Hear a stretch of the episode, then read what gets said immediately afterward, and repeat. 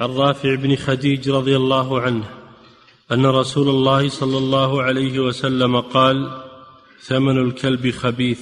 نعم هذا مثل أول الحديث. ثمن الكلب خبيث يعني حرام لأن الخبيث يطلق ويراد به الردي مثل ولا تيمموا الخبيث منه تنفقون. يعني الردي لا تتصدق بالشيء الردي وإن كان حلال وإن كان حلالا لكن إذا كان رديئا فلا تتصدق به. ومثل قوله صلى الله عليه وسلم في في الثوم والبصل هذه الشجرة الخبيثة يعني الردية وإلا ما هي بحرام. البصل ما هو بحرام والكراث ما هو بحرام والثوم ما هو بحرام. لكن معنى كونه خبيث يعني خبيث الرائحة خبيث الرائحة وإلا ليس هو حرام. وقد يطلق الخبيث ويراد به الحرام وهو المراد هنا. هو المراد هنا فثمن الكلب خبيث يعني حرام من النوع الثاني من أنواع الخبيث. خبيث يعني حرام. بدليل الحديث الأول نهى عن ثمن الكلب والنهي يقتضي التحريم. نعم. عن رافع بن خديج رضي الله عنه أن رسول الله صلى الله عليه وسلم قال ثمن الكلب خبيث ومهر البغي خبيث وكسب الحجام خبيث.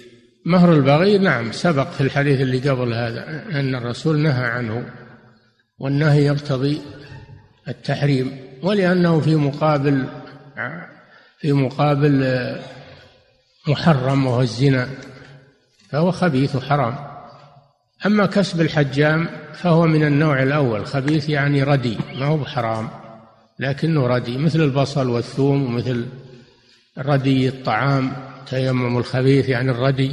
المراد بكسب الحجام أنه رديء كسب ردي مهنة يعني مهنة رديئة. لماذا؟ لأن الحجام يمص الدم يمص الدم من المحجوم وربما يتطاير إلى حلقه شيء من الدم. فلذلك كره كره كسب الحجام. فينبغي للإنسان أن يترفع عن هذه المهنة. ينبغي للمسلم يترفع عن هذه المهنة. وإن احتاج إليها فلا بأس. إذا ما وجد يعني ما يتعيش منه إلا بها ما في مانع. الرسول صلى الله عليه وسلم احتجم وأعطى الحجام أجرته. فلو كان آه، كسب الحجام محرما ما أعطاه الرسول صلى الله عليه وسلم أجرته. لكن معنى خبيث يعني أنه كسب الردي. إن أمكن المسلم يستغني عنه فهو أحسن وإن احتاج إليه زالت الكراهة. إذا احتاج الإنسان إلى مكروه يزول تزول الكراهة. نعم. وإذا اضطر إلى محرم زال التحريم فالمحرم يباح للضرورة والمكروه يباح للحاجة وإن لم يضطر. نعم.